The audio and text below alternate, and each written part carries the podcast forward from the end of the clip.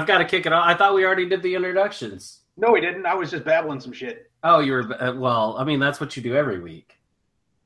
That's why we're such a great, why we're such a great stellar podcast. How's it going, everybody? Welcome back to Skirmish Supremacy. This should be episode fifty-one if Tim can count. Finally, It is 51. so we are we are super close. We've almost hit a year. That's awesome. All right, so as Tim said, we have the other Nick on. He's been on before. Say hi, Nick. Hello. And thank Now- you for having me on again. Oh, hey, it was awesome to have you on last time, and um, I would have to say that um, it uh, prompted me to uh, start painting guys again. Fantastic. So, you know, uh, quit slacking on that job. We also do have Tim here, as you can tell, screwing stuff up as normal, and then Fuck trying off, to blame me everybody. for it. That's not true. Nick just doesn't know what the hell he's doing. Don't ever listen to him. Well, th- so we don't have to let them know that. but all right, so Cat's We- out of the we- bag. we have Nick on the show. Nick is has his game Broken Contract, and they have just recently gone back to Kickstarter or gone to Kickstarter. This time, though, instead of new models, they're trying to fund their hardcover rule back rule book. Soft cover. Everybody keeps saying think it's hardcover. Oh. Soft cover. Well, physical, something that I will use to beat Tim with later on. Fair enough. He will. It's fine. so, what can you tell us about the rule book? Um, well, it's a 32 page book. Um, as I mentioned, it is soft cover. Uh, the book actually focuses almost entirely on the rules. There's only a tiny bit of fluff uh, because we wanted to be able to uh, pack in as much of the uh, of the mechanics into as small of a space as possible, and also for those people that want to uh, um, use the rules in order to build something of their own as opposed to uh, uh, necessarily playing in my setting. Uh, yeah, other than that, it's it's it's it's very dense. It's it's dense for for the 32 pages. It covers a lot of ground. Uh, there's uh, an extensive uh, section on actions and interruptions, which is the main mechanics of the game, and then it goes into um, pretty much everything else. A, a limited, a toned down version of the campaign rules because there's going to be a, a separate campaign book at a, at a at another time. Um, but yeah, that's basically the general overview. All right, so you uh, you sent Tim and I a um, a preview copy. I, I saw it Monday morning when I was getting up, and um, I haven't had a I haven't had as much time as I wanted to to actually flip through it and read. Mm-hmm. Um, but first and foremost, since this is this is pretty near the uh, last layout copy, right? You know, last It- layout test. It's it's pretty much we're we're, we're doing copy editing right now, and uh, there might be some art that gets pushed around, but for the most part, it is wrapping up. Cool. So you'd say this is about 90% done. The book that I'm looking at currently. Yes. Okay. cool. and and it's beautiful. I, I like the layout. It looks nice. The graphics are nice in it. The, uh, the detailing. So first and foremost, the book just looks nice. So that that's always a cool selling point for me. We Very all good. know I like It's very shiny. Clean. Yes. No, I, I, I, I think my graphic designer uh, Sam Alcaraz is doing a fantastic job. So that's it's it's a it's a plus when you have a uh, a professional graphic designer doing your work for you. So Yeah, speaking of which, you and I will have to talk about that after this episode. I'm in dire need of one. Um, so yeah, um, you know, looking in it, I know we uh, we talked about the game some last time, but how would you describe some of how the gameplay works? Okay. Uh, the principal uh, the principal mechanic is is an action and interruption system. So your characters, uh, generally speaking, have three action points. Uh, there are circumstances where a character like drones have two action points. There, if you if you have a uh, um, certain special abilities, you can increase the amount of action points. But generally speaking, three action points. And within those action points, you can uh, hold action points back in order to interrupt actions of others. So if uh, my initiative has not come up yet and a character attacks my character, I can use one of their action points in order to defend or dodge or parry. And so that is the primary mechanism by which the uh, the game works.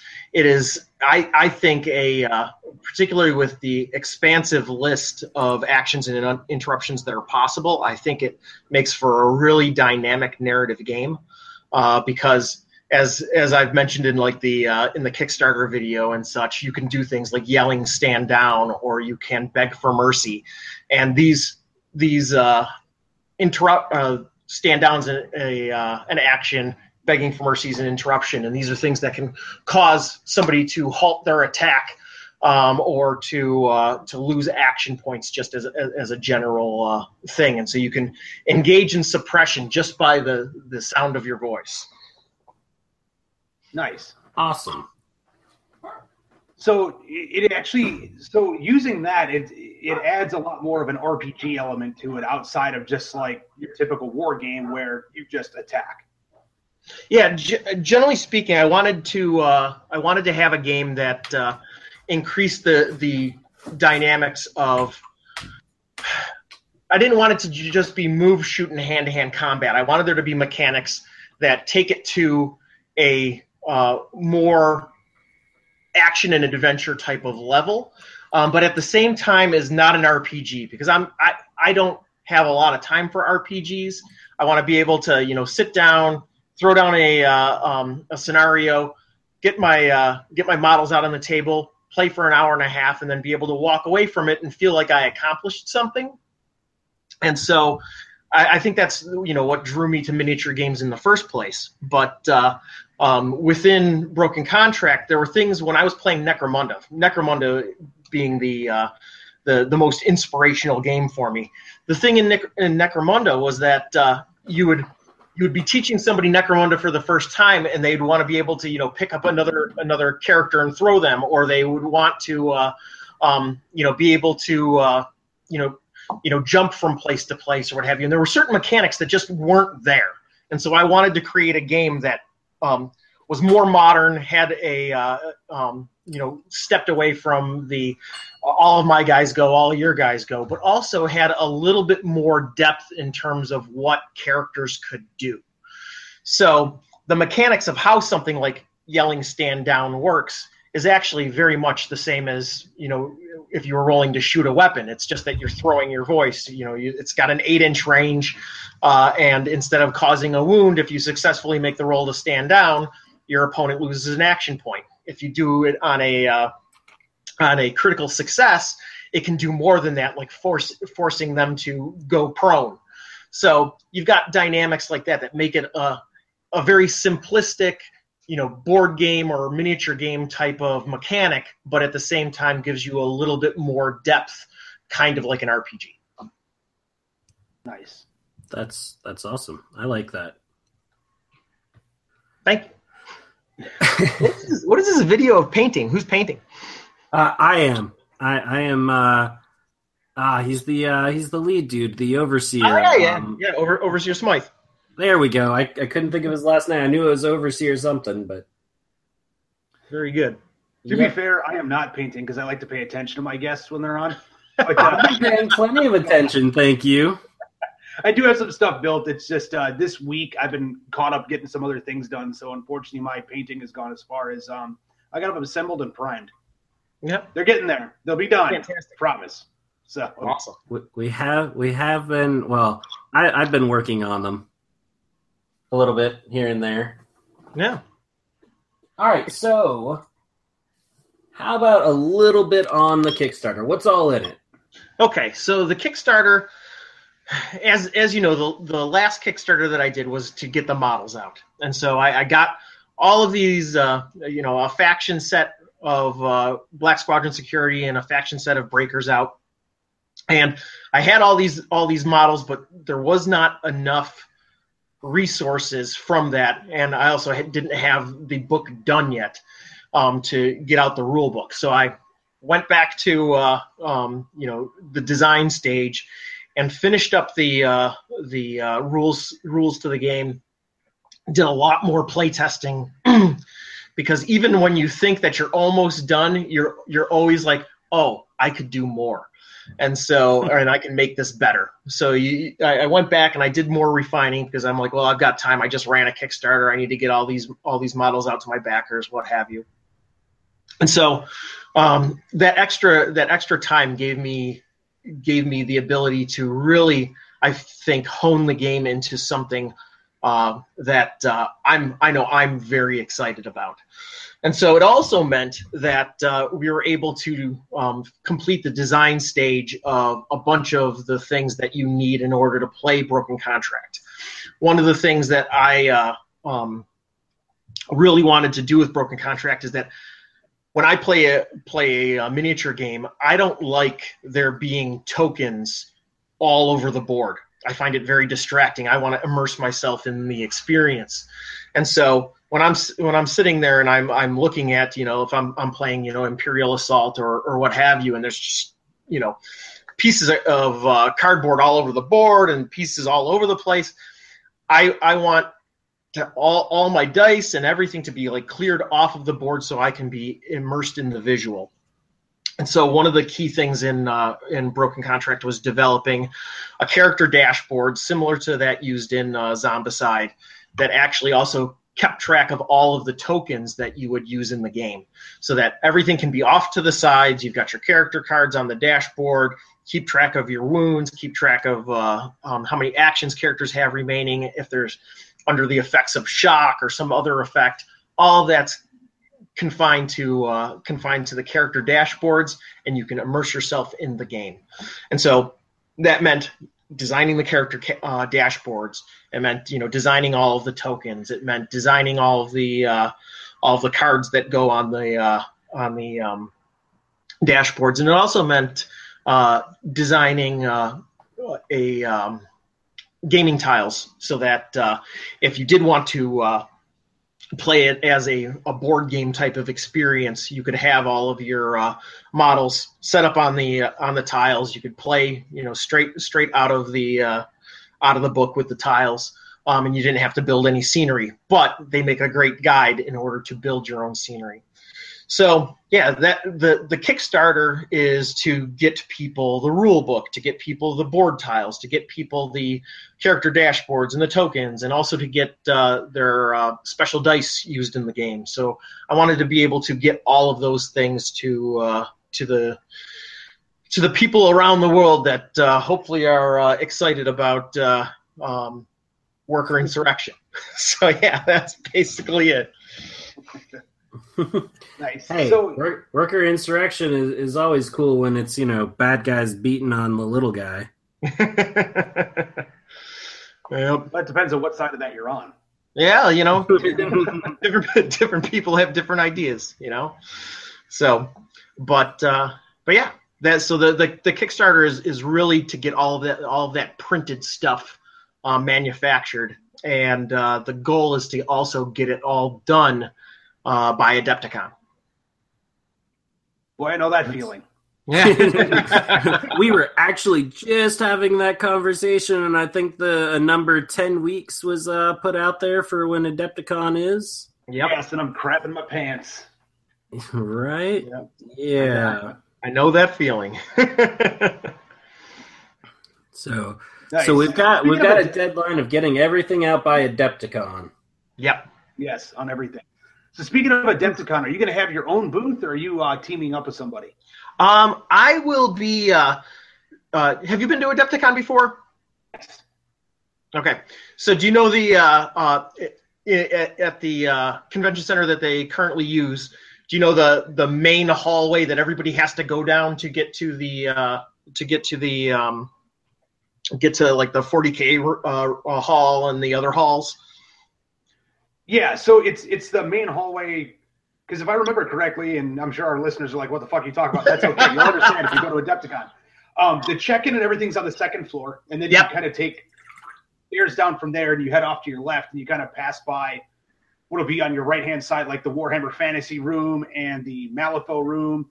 Correct. Warmachine is up on its own floor, and then you kind of get to like the big hall where there's the 40k room, and then on the other side of it is the uh, the actual vendor hall. But there's a hallway where usually some vendors set up out in the hallway. Yes. And Pretty- I don't know if it's a cost thing or what. I, I Yeah, us- figured that out. usually um, the last couple of years I've ended up setting up in the hallway just outside of the Warhammer Fantasy uh, uh, room. Okay. And so uh, I will. Uh, I I know that I've already got approval to be in the hallway. Where they're going to stick me in the hallway, I don't know exactly. Um, but uh, I like being there because it's it's a, a main thoroughfare, and uh, it's not as when when you would try to run demos in the uh, in the 40k hall because they would they, they would set up the demos in between the the vendors and the 40k uh, um, major tournaments. And you would basically have everybody that were they were so caught up in the 40k tournaments that they didn't come over and do any demos. So then we'd pack everything up and go out into the hallway where everybody was you know spending their downtime and that's that's where i'll be You Awesome. genius son of a bitch. So I was going to say that's actually a really good way to do it because I know this from experience, but you know, obviously I've mentioned numerous times. I used to work for Cool Mini or not. That's how I was at Adepticon a lot of the time. okay So like we were obviously Crystal Brush, and then our our Cool Mini or not booth was right next to that in the hall. Mhm. But I cannot tell you how many times people were like, you know, especially because primetime hall hours, you're only open during that that time frame. Then every that whole section gets walled off. But there's so many Mhm. people that are focused on 40k, and that room gets so loud that a lot of people walk in, and they kind of go, "Fuck this," and they walk right back out. yeah So there's a lot of times that I feel like there's a lot of missed opportunities for sales, especially if you're, you know, I, Yeah. I hate to say it, but like a smaller independent guy yeah you know, so to where it's like that hall is almost a detriment to you. So going out, or you know, the the, the big grand hall, I should say, is Yeah. a detriment compared to you setting up in the hallway where you're just catching everybody walking by that are just kind of hanging out. Yeah, the the one the the one small company that it worked out really well for is Anvil Eight, because uh, their game Ethereum, they were um, right. They they had their tables set up right by the vendor uh, the vendor area, and so they would talk to people at the vendor area and then lead them to one of five Ethereum setups. And so they just had that constant like because there there's Anvil eight, there's eight of them, uh, so they just had this like constant uh, um, um, be able to like meet, talk to somebody, and then take somebody over to a table. Whereas, you know, I'm gonna have hopefully one or two people with me um, so that uh, we can you know trade off on demo games and be able to chat with people. But you don't have that same level of uh, of where you've got this like crew that are able to uh, to uh, yeah just Work together. yeah work together. So. Yep.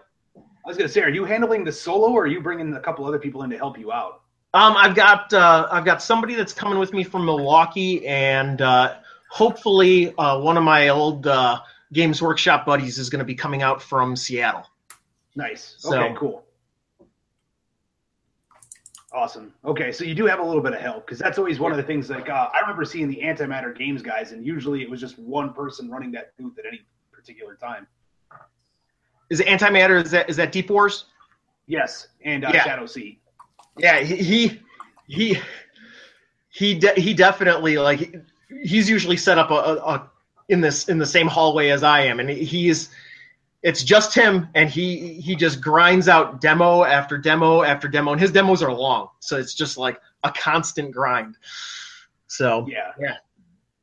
So how do you how do you find with a game like uh, your size of a game? Like obviously you only have a handful of models per side. You kind of have a little Mhm. bit of that, you know, RPG element. You know, I, I like to call it RPG light, and what I mean by that is like you do more than just like melee and shoot people and move. Yeah. Um. So how how do you normally handle your demos? Because I know that there's certain people that feel like their games need like a full half hour demo. There's certain people that are like, I could get a demo done in 10 minutes mhm. and teach people like the ropes. Like, what do you kind of find to be your sweet spot on that? I think that look, I come from uh, because I was I worked for Games Workshop Retail. They were very big on Fast, Fun, and Furious, get it done in 20 minutes or less. And so I still have that ingrained in my mindset. So um, when somebody comes up to comes up to the table, um, I've got a demo usually set up with uh, a handful of board sections. Uh, so like uh, like three or four board sections and uh, like three models on one side, two models on the other, and we just you know bang it out in uh, in four to six turns, which usually is about 15 minutes. So so yeah, that's that's that's really because you don't want people you want people to get a sense of how the game plays. You don't want to get too much into the into the nitty gritty unless they ask, and you right. really just want to be able to uh, have them have an enjoyable experience.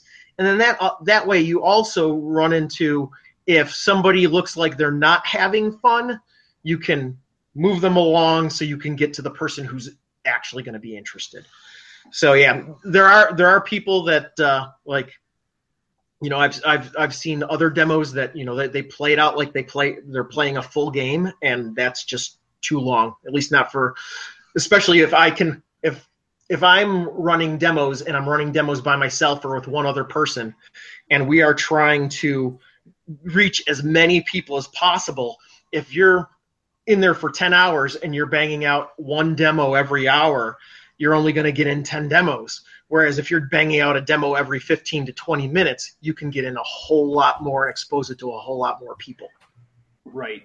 So do you? I got to ask you this because uh, this is something that I've noticed really kind of pop up at Adepticon over the years. So for those of you listening that don't that don't know and have been interested in Adepticon, um, one of the things that Adepticon does, I personally don't agree with it too much, but like if you want to have like quote unquote demos in the in the gaming hall, mm-hmm. they charge you a ticket, which I always found to be a little weird. So like, even if you have like multiple demo tables set up, and this is something I remember from my Cool Mini or Not days, where it's like we're running Dark Age and Wrath of Kings. Well, we mm-hmm. have those big lines of tables, and so we end up having to basically say this is a four-hour demo block mm-hmm. where you get to play multiple demos of multiple factions within that time frame, and it still costs you like ten bucks in order to do it. And it's just like to me, that's always been one of those things that like I've disagreed with.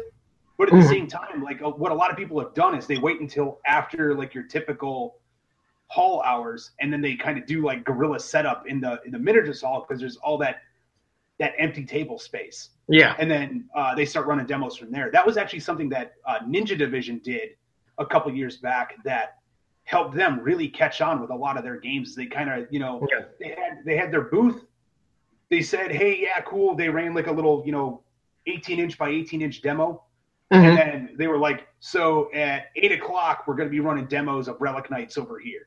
Yeah, and that seemed to work really well for them. So I was wondering, do you have anything like that planned where people could find you? Um, as of, as of right now, I don't have anything like that planned. Um, I do know that uh, you know people at, at Adepticon last year, for example, there were a number of people that asked me if they could get a longer game later in the day and I accommodated that um, because uh, I'm, I'm trying to sell people on the game. I'm not going to say no. You know, I, I want I, I, want people to be excited about about Broken Contract, and so if uh, if somebody needs needs a more in depth experience, I'm not I am not going to deny them. Um, but at the same time, you know, it, it it is a very long day, and so I think that. Uh, um, it, I personally am just going to go in and play it by ear, and if people need, you know, a, a, a more in-depth experience, that I, I will offer it. Um, but uh, if if at the end of the day there's there's no one around and it's it's time to go get food, it's time to go get food and go to bed. So yeah, I understand that one completely. I can't tell you how many times I've done the whole like I'm up till 2 a.m. I wake up at six and then I'm back in the hall and I'm like, okay, time to turn on the game face. Yep. Yeah, you know that I, you know that's that's part of the deal, though. You know, I, I feel like uh, working in in retail or in sales for pretty much most of my life, combined with the intense Games Workshop training.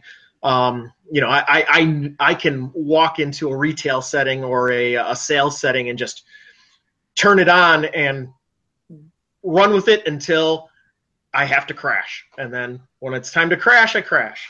So, Yeah, I know how that goes. I usually tell people it's like the only thing that's keeping me going right now is like adrenaline and piss and vinegar and this coffee. and that's about all I've got in my system right now. Yep. Awesome. So Adepticon's going to be a big show for you. So do you plan on going to any other shows with Broken Contract or I know that obviously focus on the Kickstarter is a big thing right now, focusing on getting the book and the cardboard pieces out. But do you have any other shows planned in the future in order to hopefully bring Broken Contract out there a little bit more into the fold? You know, I actually, um, my goal is to hit three to six this year, but I don't know which ones. Because one of the one of the trickiest things is, um, of all of all things, is I have dogs. and so making sure that the, the, the dogs are cared for for an entire weekend, it gets expensive. So, um, so yeah, you know, the, uh, the goal is I, I want to hit Adepticon. I want to hit at least one or two local conventions.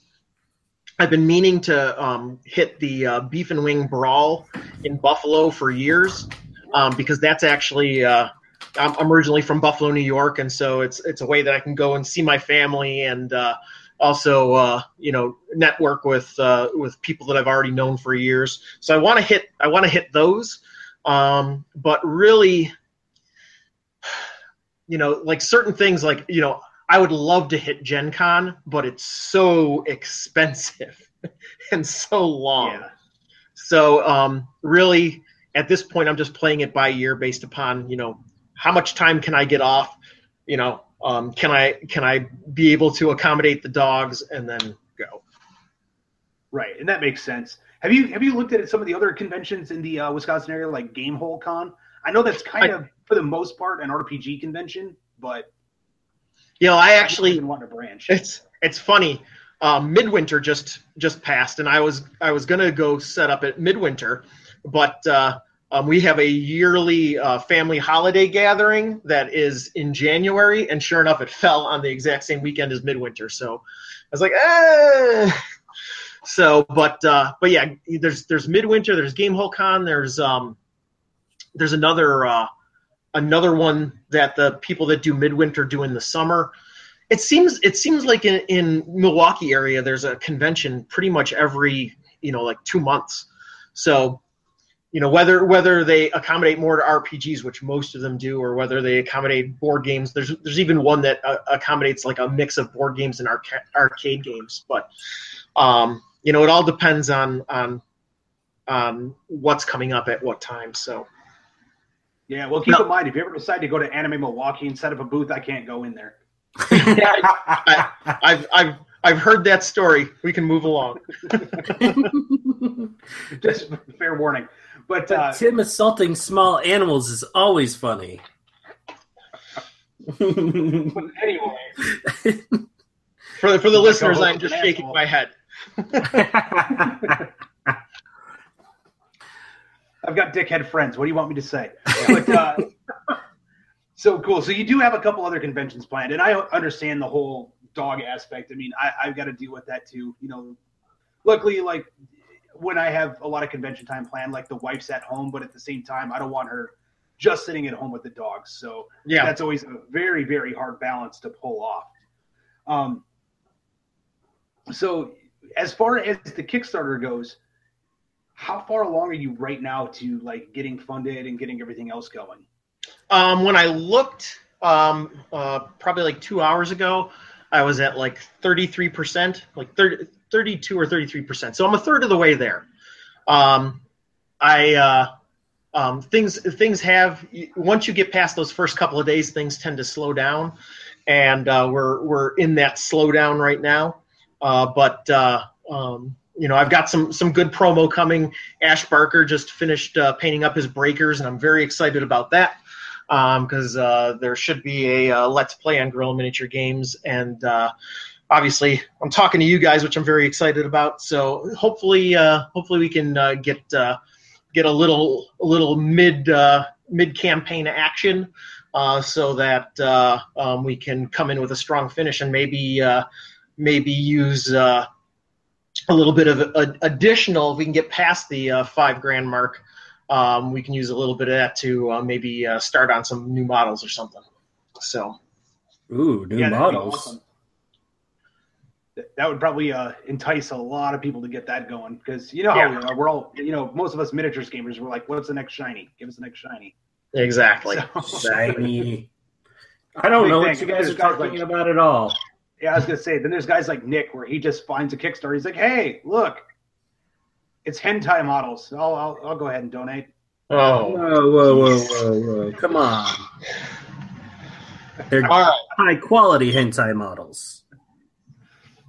Oh, so you're going for Kingdom Death Monster? But uh, anyway, so, broken contract. It's obviously it's very scenario based, and I know that you said that like that's kind of the upcoming thing is the scenario book. Yeah. Um, how many current scenarios do you have out for the game? Like between like online digital and what will be in the physical rule book? And well, uh, what do you kind of have planned for it? I I, I actually um, I've on my blog I've probably probably put up about five scenarios, three of which have been modified extensively and are in the book. And the uh, the scenario section of the uh, rule book actually uh, it goes through a an initial break attempt.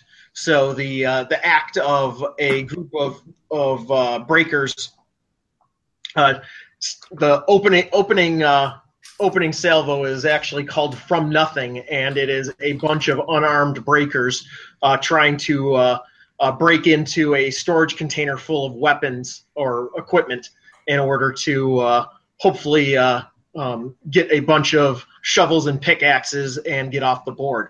And it escalates from there.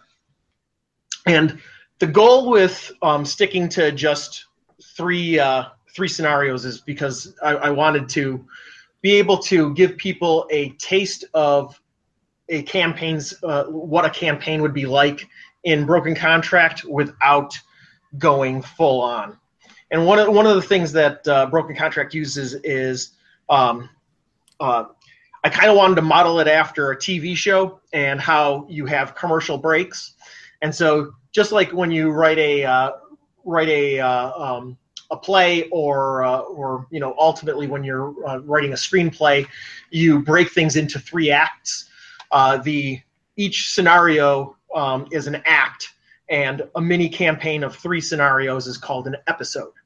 And so the book sets that up by having an introductory episode and it will take the characters through this initial break attempt. And so that's that's that's what's in the book ultimately the uh, I've got a bunch of other scenarios that are written and a, a bunch more that are sketched out because um, I have uh, flowcharts of uh, different uh, different ways for uh, scenarios to play out, and uh, um, ultimately, when I get to doing the Farum Sky campaign book, uh, it will be broken broken down into a series of episodes in order to basically kind of like how how a lot of uh, a lot of games these days have a season. I wanted the, a season of Broken Contract to be just like a season uh, of like a TV show. So that's that's where where I'm going with that. That's the angle.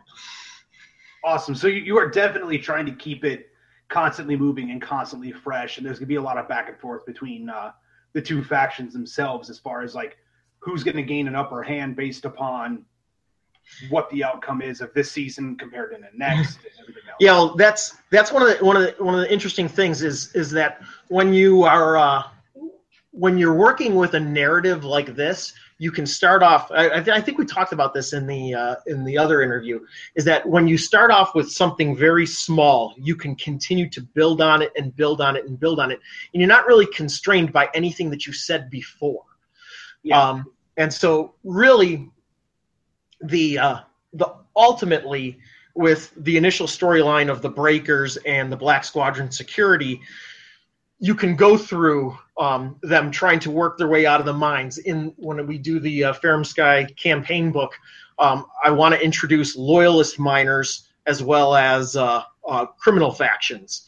So that way you you get more of a sense of what life is like in the mines and not everybody's on the same page. So it's a way to introduce more factions, build on the story, have every all of these uh, these groups interplay into a storyline, and then if we get to the point where we get to season two, uh, then it'll be basically after the breakers have gotten out of the mines and going into what is what is the planet Hathor where where everything is taking place? What what is it like out in the bone lands what with uh, uh, if you if you were to if you were to go all the way back um, on my blog to like some of the earliest writings you can find out uh, there's there's already been mapped out three years ago where the story evol some of where the story evolves to going into uh, going into season two, season three, and season four. But you'd really have to dig, and it's not really worth it, but it's there. Easter eggs, people. Yep. Who's gonna do their homework? Nice. Yeah, I, I, like the idea of like the loyalist miners and all that too, because that's one thing that like it can be really hard to keep a, a fresh perspective on things when you only have like you know if you want to call it like good guys versus bad guys. Well, that after a while, it's kind of like, well, okay, so the bad guys are always going to do bad things. The good guys are always going to do good things versus the bad guys. And like, yeah, saying loyalist miners, well, that allows two people, you know, who are kind of potentially playing with the same, you know, breaker models or mm-hmm. something along those lines, where it's like, okay, well, you know, the breakers think these guys are friends, and then like there's a scenario where it's like the loyalist miners backstab them, yep, trap them in a mine, or you know, something something along those lines. So it kind of adds, you know, those oh shit moments to the game where it's like, okay, you you've been playing the breakers for this long, and like you've been doing great in the campaign, and your your breakers have been doing great, and then suddenly you play against these loyalist miners, and like the way the scenario is set, you know, at first they're kind of like, I don't know, NPCs, and then after a while they're like, eh, no, we're actually working for them. Yeah, well, that, that's that's the thing. Like one of one of the uh, a perfect example of of kind of where um, not in storyline but in in how narratives progress. If you look at something like Walking Dead, they're essentially that that group of people. They're like a faction, and they bring other factions in, and sometimes everything goes to pot, and other times it works out great, and then they band together against another faction, and there's going to be a lot of that type of interplay in. Uh, in Broken Contract. And because Broken Contract uses an initiative system where each individual model has its own initiative, you can play multiplayer games without it bogging down. And that means that you can have somebody having loyalists and having uh, breakers and having Black Squadron security, and you can have a scenario that involves all three, and it can be enjoyable, and everybody gets to participate fully instead of like when you play like a three player 40k game and you have one person's fighting this person and this person's fighting that person and the two people kill each other and then the one person sweeps in and wins the game you right. don't have that type of dynamic in in broken contracts because each each group would have their own their own um their own objectives because the fact that they're they're different groups they have different different wants and needs and so yeah there's there's there's a lot that you can do with with the type of structure that I'm working with. Awesome. Yeah, because uh, you know that that actually makes for a much more in-depth and interesting game when it when it's approached in that way compared to, you know, just me versus you. Yeah. So it also allows you as a you know kind of an independent guy to really be as creative as you want to the whole process as well and say you know what I'm going to do this faction now and I could do this faction later and like you could create all these different factions that may or may not ever be used Yep. Based upon how you want to roll with it. So that's that's actually a really good way of handling it. So with that, uh, obviously, you know, we, we're we're talking a little bit into the future here. Do you plan on like upping the model count or upping the kind of models that are used in broken contract, like eventually getting out of the mines and maybe seeing some vehicles? yeah, well, that's people using a couple more models. All right, we're gonna we're we're gonna we're gonna rewind to um what was it 2012 2000 okay So um, we go we go way back to um, I uh, was one of the uh, the people helping out with the uh, post apocalyptic game Wreckage. Okay. And so I was I was I was briefly a, a a partner in Hyacinth Games. And when I left, I thought to myself, you know, I want to start my own game. And I was like, what do I want to do? And the first thought that came to mind came yeah, came to mind was I wanted to make something with vehicles that had that that vibe of Gorkamorka. And so I started sketching out rules and that's where my original like action and interruption system came from though there was like uh, you know things for speeds for vehicles and what have you. And so I, I, I had this rough structure that i started sketching out. And then i thought to myself there is no way that at this small a scale i am going to be able to afford to get vehicles sculpted. It's just not viable. But um, you you you you have to dream. And Yeah. so uh, ultimately the goal is to eventually um, get uh, get vehicle rules added into the game. I have them sketched out. They've, been sketched out since the beginning. I even have sitting off to the side of me. I've got a couple of uh, couple of trucks that uh, um, have been waiting for three years now to uh, get some paint on them. Um, but uh, ultimately, uh, there is there's with on the planet of Hathor, there is trade between the different uh, the different settlements. There's agridomes and there's uh, the uh, the the mine settlements, and so you've got to be able to facilitate um, you know getting the foodstuffs from the agri- agridomes to the uh, to the uh, um, mines and vice and you know the materials from the mines to other settlements, etc. And so ultimately, the goal is to hopefully get to the point where we have uh, what are called big riggers, which are uh, um, a faction uh, that allows for, yeah, sma- smashing up trucks and and uh, and uh, um, you know doing a uh, doing you know ambushes on convoys and all that good stuff. But wow, you know that's that's hopefully we get there, but that's that's that's a long way off, a long way off. But ultimately, yeah, all of that stuff has been thought about. The um, within broken contract now, um, once right now a, a good model count is you know four to six models per side. But once you get to know the rules really well, you can start upping the model count. Uh, I know that you know when I've you know done play testing by myself, you know I've I've you know played with you know 14 models on on the board, and for me it plays fine. But for somebody that you know if I if I brought in a bunch of, of people that have never played the game before and said, okay, we're going to play this game with 14 models, it would take three hours. But um, you know, it all it all depends. It all it, you know, it's just it's just like 40k. You know, you you when you go from a thousand points and playing a uh, an hour to hour and a half game tops to uh, playing uh, you know the at tournament level where it's a two and a half hour game. Um, you know, the, the more you scale things up, the slower it goes. But uh, the one thing that is in broken contract, um, there is a uh, you can form teams, and so that then you can move all of the all of a group of uh, people at the same time, um, and that will make it easier for people to scale up. So yeah, and ultimately, uh, one of the things that uh, you know you know about gen mods. We've talked about that before. There there are you know bigger bigger human humans that have been genetically modified. Uh, drones exist in the game. And so there's a lot of a lot of stuff that i can expand on without going into something like aliens or um, you know Right. things that you kind of expect. I want i want something more like firefly where it's human based um, but uh, but you know fantastical at the same time That's Right, I can understand that.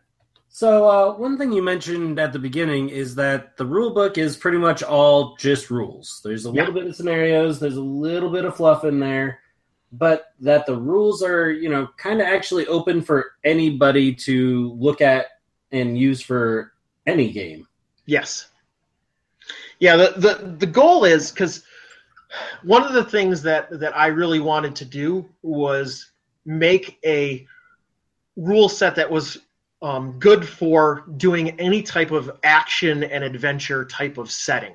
I wanted a set of rules that if you changed out the cards, you could play it as pirates. You could play it as as um, as uh, you know Wild West. You could play it as really whatever you wanted. It, it's it's an action and an adventure game, and all you need to do is reskin it.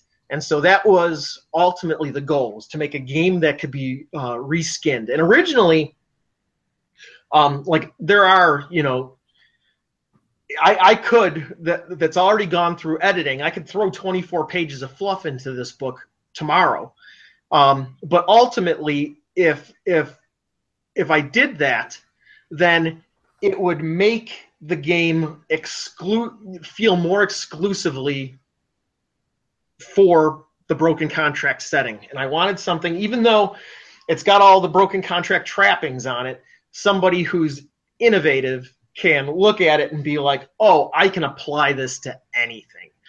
And really, that's that's the goal. If you wanted to play Indi- you know, like an Indiana Jones type of game, uh, this would work perfect because that's really what it's designed for. So it's it's really what whatever people want to do, and if if they want to ignore the like, you know, one page of or not one page, but the you know two paragraphs of introduction at the beginning and the uh, the uh, you know setups to the scenarios, boom, you've got a uh, you've got a game that you can uh, adapt to you know whatever setting you want. Nice. Awesome. So you, so that, that's always cool when people leave their games open enough to interpretation to where they could be used for other things. Because I always felt like, that, especially nowadays in the, the current climate of games out there, I think that in a way that's kind of important. Yeah. Yeah, that you know that one of what sparked that? I'm I'm actually to uh, give props to uh, uh, one of my last Kickstarter backers, this guy uh, Rob from Spain. Um, he actually uh, was really excited of, about the uh, models. He actually did some of the some of the early play testing as well. Um, but he actually said that he's one of those guys that he buys a rule book and he just ignores all of the fluff. And so I thought to myself, I was like, huh, you know, that's not how I usually approach games, but you know, are there other people out there that do that? And then, you know, you look at something like, uh, you know, like uh, what's that forum, Lead Adventure. Um, there are people that they they really they use rule sets to just do whatever they want with whatever models they want, and I want want people to feel like they can do that with Broken Contract. You know, I didn't want to go so far as to say this is a generic, uh, you know, adventure rule set. You know, I didn't want to do that because obviously that's not going to sell models. and right, exactly. Um, model, you know, the the models, all of the all of the background that I've written, all of the models that I've created, the art that I've spent money on, all that stuff is important to me. Um, but I do want people who just want a rule set to also be able to, to look at broken contract and say, oh, you know, if I buy this, it's only 15 bucks and it doesn't have a bunch of crap that I'm not going to use um, because I make up my own shit anyway. So yeah, this this actually looks pretty awesome, and I wanted to be able to accommodate that. And then somebody who wants to uh, really immerse themselves in broken contract, that's where the Farum Sky uh, campaign book comes in. Gotcha. Okay, that's awesome. I, I like that. So it sounds like you put a lot of careful consideration into that aspect. I, I, I try. I, I spend a lot of time thinking. There are some times that you you you think about something and you put a lot of thought into something and it works exactly as you planned, and then there are other times where it does not. Um, one of the things that uh, that uh, hasn't proven to be particularly popular in the uh, in the Kickstarter is actually the board game tiles. Uh, the board game tiles was something that I thought was very important to what I wanted to accomplish with uh, with this Kickstarter, and they haven't proven to be particularly uh, popular. But I think that a lot of the people that are supporting the Kickstarter are the people that are going to build their own table setups anyway. So, you know, you, you don't really you don't really know what people are going to do until you put it in front of them and see what they do. So, See, I think in, in its own kind of like joking way, I think you messed that up by designing the board that you did. Because everybody now is thinking like, oh, look at these cool 3D mind walls, and you can run Yeah. yeah. these, these like cardboard cutouts. Are like, what the fuck is this? I want the cool 3D mind walls. Where's that shit? Yeah, well, that, you know, I, you know, when when I was originally conceiving what I wanted to do, I really wanted to do a a board game that was expandable into a miniature game, and ultimately, having all of the components for a board game is fucking expensive, and Yes. um, so it's like like all of the like I I don't even know like I won't I won't get my stuff manufactured in China. That's one of one of the the hard fast rules of what Breaker Press does. Um, everything that's that's part of the Kickstarter is all manufactured uh, actually with within Wisconsin or uh, Wisconsin, Illinois, or Indiana. Basically, you know, like a hundred mile radius. That is the goal, and so um, the uh, the cost of doing business obviously uh, when with going local is way more expensive and you can you can you know whittle things down and whittle things down by you know searching for the best price and searching for the best price you know trying to get while trying to get the best quality um, but ultimately when i'm trying to create a, if i was trying to create a board game package there's no way that I can compete with you know let's say Cool Mini or not and what what they can produce. It's just it's just not feasible. They can throw so many cards and and and card stock pieces and you know the rule book and you know create a million different models. I just I I can't do that. Um, and and not be able to to do it at a, a price that people are going to be willing to pay. Um, unless unless I had that massive boutique appeal of something like Kingdom Death, and I don't. So, so yeah, you know, we just, all wish though. but Nice. you know, that's that's that's never never going to happen. All of my all of my uh, female characters are all properly proportioned. So, That's where you fucked up. you know, you got you got to draw hard lines in the sand somewhere. Yeah. oh no, we have properly proportioned females that actually wear real clothes, like Yeah. you would see in a mine. They're not just running around in giant tank tops. Yeah. oh my goodness, it's so terrible. I know. Uh, what are you doing? How dare you? You know, here, here's one of them. I haven't put her arm on where she's getting ready to bash someone. You Oh. know, Yep, Officer Anlika. There you go. oh yeah, and she's even got body armor that would fit like normal body armor. Who would have thought? right? Yeah, I mean, you know, look at all that. It's so terrible. Uh-huh. but uh, but yeah, what else do you guys want to know? Uh, I think for the most part we covered a lot of it, but there's one thing that I, I've been wanting to ask because, like, it, it kind of comes in ebbs and flows. Like, do you see on like more the independent side, like a lot more games coming out that are post APOC? Because Um, I've noticed that on the indie side we're seeing a lot of it, but on like, I guess you want to call it a major company side, we're like they they avoid it like the plague for the most part. Yeah, well, I think you know the one thing with with with post-apocalyptic uh, stuff is that you've got so many indies that are all co- competing for that genre. Because you've got you know this is not a test. You've got across the dead earth. You've got wreckage. Uh, you've got um, oh there's um, Punkapocalyptic. There's another one that i'm forgetting that they ran a couple of kickstarters. So you've got all of these indies all competing for uh, for you know like a uh, you know mad max inspired you know post apoc uh, type of feel. And so it's kind of kind of a flooded market. And then when you add in zombie games which is also you know essentially post apoc um, just a, a, a different spin on it you've you've really got a whole lot of stuff. And when you include those that means that zombicide um, ash's uh, new game that's going to come out on osprey uh, through osprey and then uh, um, you know um, uh, walking dead and i feel like there's another one something z um, that uh, that came out recently.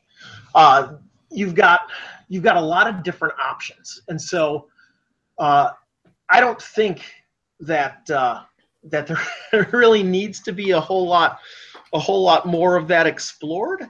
Uh, just like I feel like you know, like steampunk is kind of kind of tapped right now too. Um, I don't know what the next big thing is going to be. You know, I'm I'm hoping that you know because um, Broken Contract ha- has a little bit of that Wild West feel um, because it's you know I was drawing off of things like Firefly and the, the movie Cool Hand Luke. Uh, those were some of some of the influences that I was that I was drawing from. I think that you know mine has a, a little bit of a different spin, but people that are going to buy my buy mine for the models are probably if if if they don't play it as broken contract, they're probably going to throw it into this is not a test or, or a game like that. So, you know, it's it's I don't know what people are are going to latch on to next. It's hard to tell. Yeah, you know, I I can definitely. it, yeah, it's it's a tough thing to look at because you know, like I, I, see again on the indie side, there's a ton of post APOC coming up in all different forms and formats. You know, from yeah. I don't want to call them Mad Max clones, but like you get a lot of those, and you've got, you know, you've got like Ash's game, which is a zombie post APOC game. Plus, you've also got like Mantic's The Walking Dead All Out War. Um, you know, so there, there's a lot of different variants on it out there. Um, I do agree. I think steampunk at this point is kind of dead. I think that uh, cosplayers ruined it, but that's a different story. Um, so, um, but you know, I, I just I, I do kind of wonder what the next what the next I guess fad would be. Yeah. Thinking on like the independent level, you know, because like you've always got like your your your hardline sci-fi and your fantasy. Like mm-hmm. those are almost never going to go away. Yeah. But like th- there's got to be iterations in there that like have an untapped market at this point. Uh, personally, I think in a way like zombies are kind of dead now. You know, not yeah. not not for nothing, but like we've kind of seen like Zombicide and Zombicide season two and Zombicide season three and Zombicide yeah. Plague and you know however many other zombie games that there are out there that were Me Too's. And the board gaming side of that, I think, kind of ruined it for the miniature side. Mm-hmm. But um, you know, I, I almost wonder like you, you, mentioned Necromunda in the beginning. I, I'm mm-hmm. almost wondering if more games like Necromunda or Mordheim or you know Panthers the Dark Blow will be coming out that actually will, uh, you know that will kind of move people more in that direction. Like I, I consider Broken Contract and kind of that same like miniatures game with RPG elements. Like you should yeah. give a shit about your your your your warband or your your gang or whatever because like like these are people. They're not just like, well, I'm playing a game and like if this dude dies, I don't care. Like, ha- like seeing those games that there's ramifications for just getting your ass kicked that yeah. follow into the next game. Yeah, that was one of the things I really liked about Necromunda and Mordheim because it's like after a while, it's like you look at Necromunda, it's all spires and everything else. Yeah. Like, you know, you just you get that one guy that like is running around the board with like the the stub pistol and the knife, and like next thing you know, he gets his legs blown off, and now it's like his movement's cut in half because he's basically got two peg legs and can't climb anything. It, it's the Black Knight. Come back here. Yeah. I will gnaw your ankles off. so, I, I, I, some of some of my favorite moments of gaming ever were playing Necromunda, and I, it's funny. There's there's one guy that uh, came, he came in. I, I've been in, in bands for years, and there's this one guy that you know he, we were supposed to have band practice, and he, he he like shows up, and he walked in just as somebody said. I'm on fire and somebody's taken all my loot. and the guy just he had no no context to gaming, and so he just threw that at me every time I'd be like hanging out somewhere. So you're on fire and someone's taking all your loot.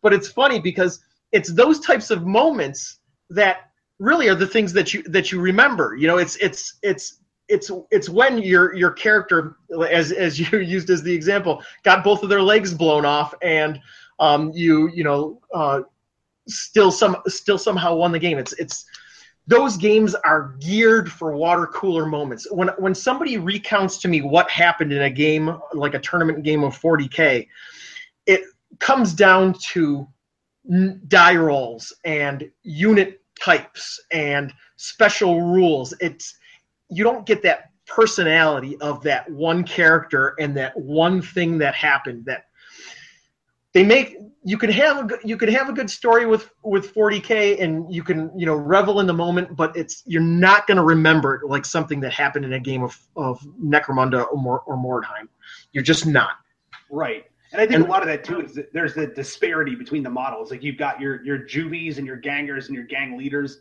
And it's mm-hmm.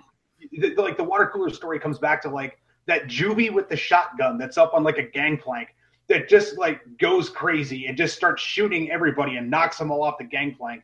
So this Yep. one juvie that by rights should just be dead kills Yep. off like half of the other person's gang because like you just rolled awesome. Yep. Yeah.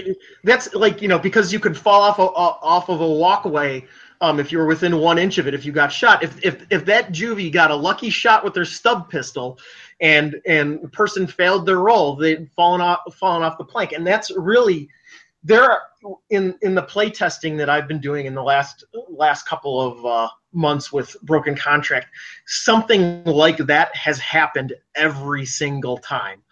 Um, you know whether whether it was uh, the last game that we played, there was there was a moment where I had a character who had run out of actions that was right at the edge of the board that they needed to get off. And I ran with one of my other characters and made a push action to try and push them off the edge so that I could get the vic- the victory point and then run off with that other person, get an additional victory point.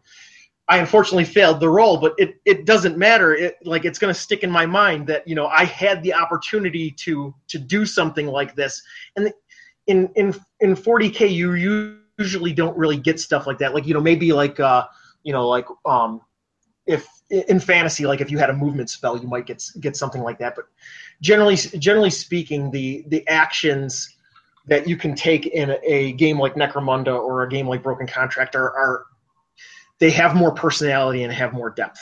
So Yes. And I, I'm almost wondering, like, if that's what we're going to start seeing more of. I, I, I, I, I, micro skirmish games seem to be a a more popular thing. You're you're seeing more of them popping up because you have only a handful of models to paint. They play on smaller board sizes, and you um, you you don't have that same level of of investment and so you can you can have a, a like a game like like I am so excited for the Relic Blade uh, campaign book that's coming out um, because I think that a game like Relic Blade has a lot of legs. There's there's a lot that he can do with that, and um, you're just going to see these these smaller scale games just doing.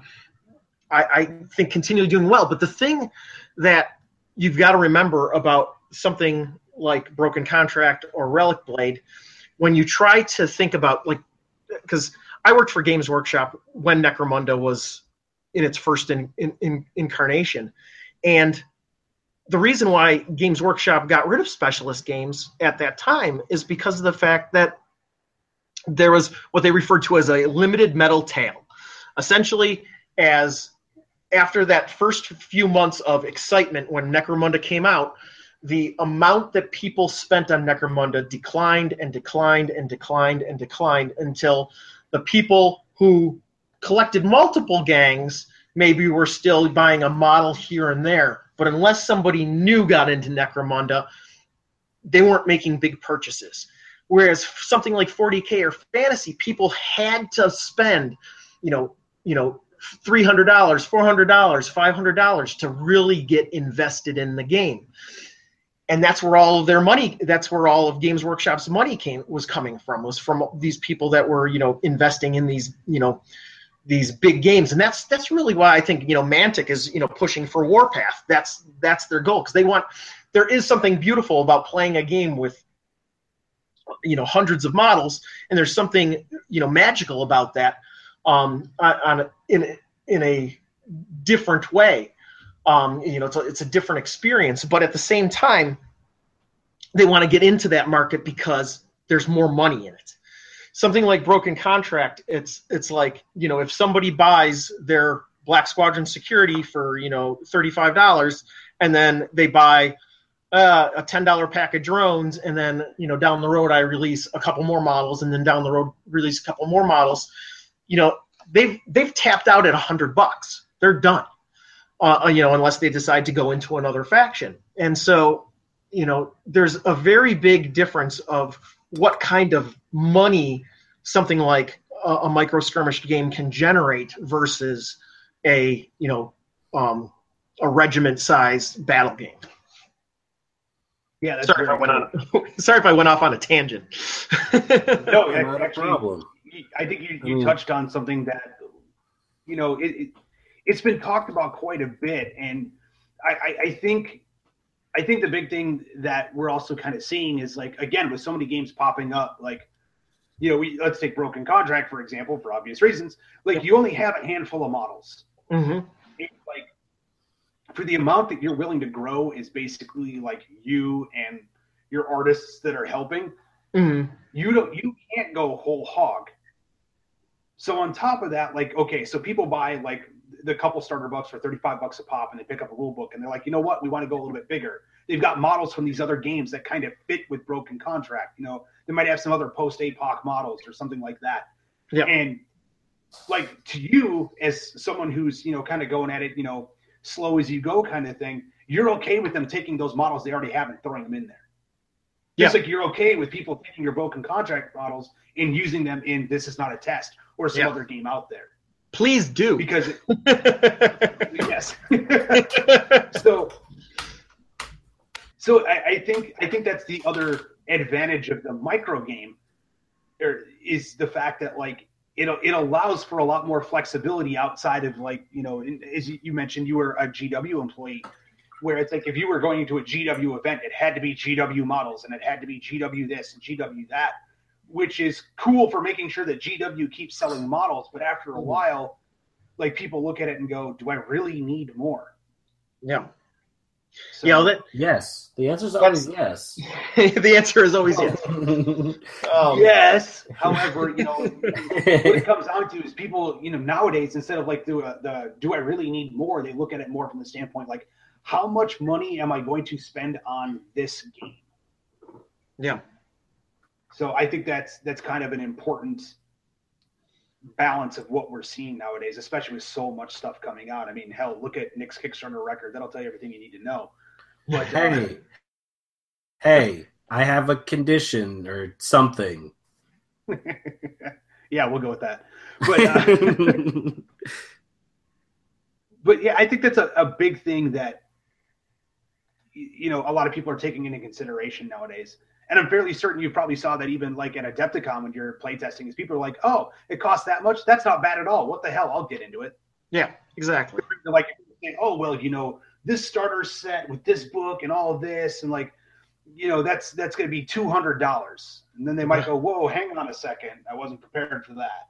Yeah, exactly. And but and one of the things that uh, that is as really important when when running demos at Adepticon, for example, the the greatest number of hits that that you're going to get with a game is if you run two people at the same time they're friends so that they know that there's somebody else that's interested Yes. Um, oh, because- oh yeah. that that when you when you're a small indie game it's like you can you can have somebody walk away and they're like this game is cool and then they you know go and talk to their buddy and their buddy's like ah, I'm I'm you know I already you know spent spent money on you know XYZ game. And then they're like oh well, yeah. And so the, the the best luck that I've had is when when I, there was a you know a group of people that were all together and I ran them all together at the same time and then you know they all walk away with something. So but yeah. That's a very good way to do it. yes, yes, it is. Awesome. Well, I think that's going to wrap up this episode. We've actually gone over our hour time frame, which is totally fine. Our last couple episodes have been a little short. you know you, Nick, you is there anything else you want to throw in there? I should say co-host. Is there anything else you want to throw in there before we wrap this bad boy up? Um, let's see. Um, we're about to hit 52 episodes. We're almost at a year. Um, so if you've been with us the whole year, go put a review somewhere and tell people that we're awesome. And if you happen Always. to be a beer company, we're looking for sponsors. So, you know, give us a call. If you happen to be a bourbon company, we're looking for sponsors. Yeah, that too. So what we what we mean by that is you don't have to pay us. no, we just, no. we just appreciate your beer. We accept alcohol. yes, exactly that. Awesome. So, all right. Go ahead. Go ahead. I, I, I was I was just gonna say I I, I want to thank you guys for having me on again. Um, I as as you can tell, I love to talk and I get excited about the hobby. So uh, it's it's a joy being able to uh, come on and, and talk about my game. Please, if if you're out there listening and uh, you uh, um, find this interesting, you know, check out the uh, Broken Contract Rulebook Kickstarter and uh, um, get engaged in the comments because you know I will love to talk to you. So, uh, so yeah, please, please do. Awesome. Well, folks, that'll wrap it up for this week of Skirmish Supremacy, and we will see you next week. Thanks for listening to another episode of Skirmish Supremacy. To see more of the antics that Nick and I do, you can check us out on Facebook at Skirmish Supremacy. We also have Twitter, which we can be reached at Skirmish Supreme, because apparently Skirmish Supremacy does not fit in Twitter. And if you want to email us directly, you can reach us at tim at skirmishsupremacy.com or nick at skirmishsupremacy.com. Thanks for listening.